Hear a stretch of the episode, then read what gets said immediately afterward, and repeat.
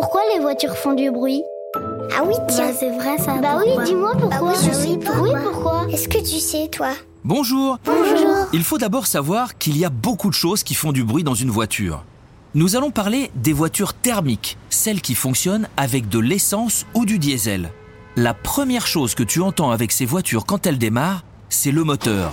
Et certaines grosses voitures font beaucoup plus de bruit que d'autres. Les voitures de course font plus de bruit qu'une petite voiture de ville, par exemple. Pour faire rouler la voiture, le moteur à essence ou diesel est un moteur à explosion.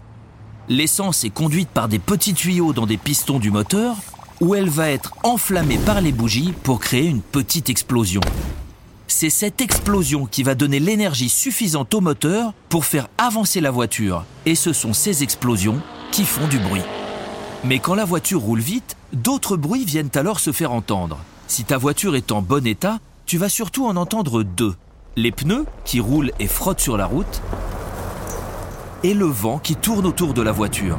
Quand tes parents roulent vite, tu as sûrement dû remarquer que s'ils ouvraient une fenêtre, le vent faisait beaucoup de bruit. Et voilà, tu sais maintenant pourquoi les voitures font du bruit.